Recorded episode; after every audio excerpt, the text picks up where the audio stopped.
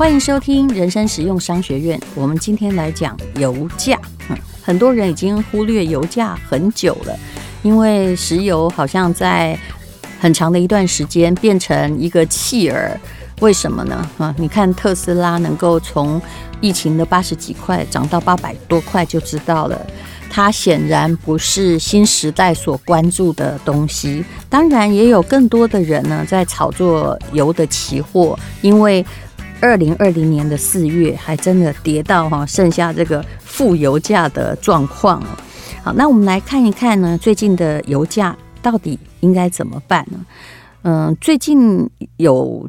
这个台塑四宝，它以前都是号称台股的牛皮股，你可以看得出来，在过去的两三个月中哦，大概是呃从年底开始哦，他们的股价哈涨了二十趴啊，到底有没有问题啊？为了什么啊？我想这是我们必须要在人生实用商学院里面的探讨的。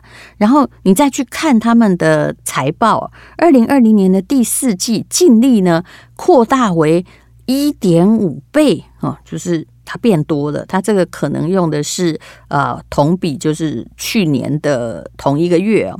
那么呃，石化的龙头中油哈，就除了就是。台塑四宝之外的，你要去把这两个消息对应看一下哦。它靠二零二零年十二月的单月获利，就会弥补前十一月的亏损，有这么厉害吗？有真的涨很多吗？其实现在的油价哈，以我在录音的时候看，大概就是五十出头美元。那这五十出头美元，甚至呢，大概就是刚刚回到疫情之前的。呃，八成左右哦。疫情之前，在二零二零年一月的时候，还有六十几块美金。那么，于是呢，各位同学，呃，很多的外资的。这种机构呢，就开始呢抬高了油价，那就会有很多人会进去买这个石油相关个股啊，甚至呢，主要是很多人想以小博大，就会变成原油期货的炒家。我们应该怎么样看？什么叫做一个月的获利会弥补前十一月的亏损呢？嗯，好，我们现在就来看一下，主要是比如说，呃，以中油而言哦。他什么时候都一定要买油嘛？那付油价的时候，他也在买油啊。所以就好像你在买定期定额基金一样，他在今年的油价很低，到达多少钱呢？啊、曾经在四月的时候，现货的价格只有十几块美金，诶，现在是五十几块，它是从六十几块跌下来的。也就是他四月的时候啊，他那个月的进货。非常非常低，而且可能因为它，因为它非进货不可，不能因为像你买股票一样跌到最低点，哎，你反而不敢买，不行，因为它的本业就是油嘛，所以他就买了很便宜的油，它的成本有十七八块的，然后可能有三十块的，一直到今年的八月也都还不到五十块，然后十月以前呢，它还有这个小幅的触底，然后一直到嗯。嗯，二零二零年的年底呢，它才回升。所以如果你去算哈，如果最后一个月它嗯在之前买的那些油十几块的时候买，用五十几块的价钱卖出，那光那一批它就赚了三倍啊！所以它的财报就反映在十二月的单月的获利，而且竟然把前十一月的亏损那把它盖过来。那么，也许你现在会问哦，其实曾经那个石油类的基金哈，也是台湾人的最爱之一。我必须坦诚，我以前也买过石油类的股票，还有基金哦。那现在的到了呃上个月哦，以野村为主的几家外资哦，联袂呢去调升台塑四宝的油测。那因为台塑四宝也还是最主要，他们。牵动他们股价的涨幅，就是油价的涨幅嘛。那摩根斯坦利呢，就又喊出说，现在参与塑化股的多头也不会太晚哦。还说呢，这个台塑四宝哈，就是超级台湾的牛皮股，在二零二一年获利至少会大增五成，真的是这样吗？嗯，我并没有是完全认可，因为我觉得哈，你真的有时候不要看外资。报告的话，你死得不快。外资报告都是在事情已经发生了，好的时候他看更好，坏的时候他看更坏。他讲的几乎没有一次是真正有达到他的底线或达到他的高点。这是多少年来我的观察，就好像他们连汇率的预测常常都跟国际市场反向哦。好，那么那有关于呃台塑四宝呢，或者是。这些某些公司哦，家电公司或家电卖场，其实也都涨很多哦。为什么呢？因为其实这当然跟疫情所产生的刚性需求有关系。这个商业周刊的最近有一期就有报道啊。嗯，你知道吗？听说现在在美国加州要买一台冰箱要等两个月哈。那这就是这个疫情的宅经济。那你知道所有的家电之中哪一样哦是？要等的比冰箱更久哈，或者是它的在美国哪一个家电是卖的比所有其他的家电更好呢？请来看一下哈，这份报告应该是蛮可信的。它是从呃，就是二零二零年的第三季、第四季之间，美国从海外进口冰箱、电视还有空调的货柜的数目，算货柜比较准嘛哈。然后呢是。成长约三成到八成，这个可以用逻辑推理，也就是现在大家都不能出去，对不对？那是不是食物都要堆在冰箱里头？所以他们就买了比较大的冰箱来装它啊。而且呢，嗯、我曾经在机会成本的那集也曾经说过，你老的冰箱、老的冷气、哈电视还好啦，就是这些耗电多的，它其实你。因为它实在没有办法节电，浪费的电数太多，变动成本很多，以至于哦，你不要舍不得换，你大概两三年的电费就足以卖换一台新的啊，所以。产生的变动成本的浪费其实是非常非常可怕的。而美国什么东西卖得最好呢？这个家电答案是洗衣机，竟然比呢二零一九年同年暴增了两百六十趴，就是本来一百台的话，现在进了两百六十几台。那怎么会有这种状况？这也可以有时候你遇到这个问题，我们可以拿来。对自己的脑袋考试去想一想，说，嗯，凭什么哈？那我问大家，凭什么洗衣机的进口对美国人而言，买的数量、换的数量会比冰箱、电视和空调多呢？是因为它便宜吗？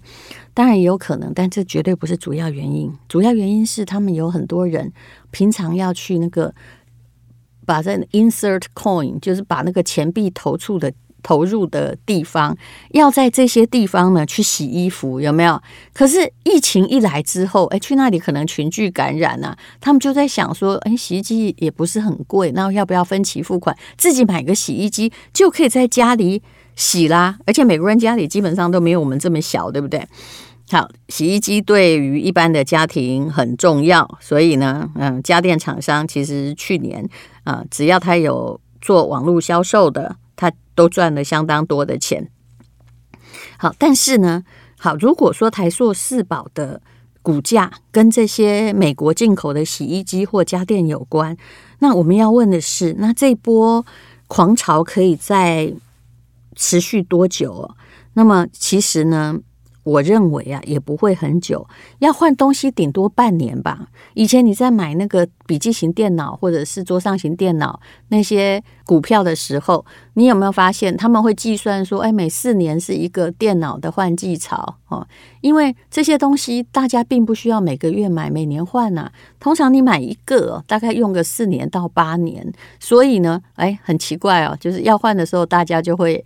一起想要换，那很可能也跟有新产品或更节能的产品、更进化的产品推出有关系。可是中间就会有五到八年时间，他不要换。那你现在像外资机构一样去追这些塑化股，对吗？这些牛皮股啊，就是。这有点像缺又上在讲台积电的概念，叫慢标股。嗯，在你手上持有的时候，它的股价进进展的还真慢呢、啊。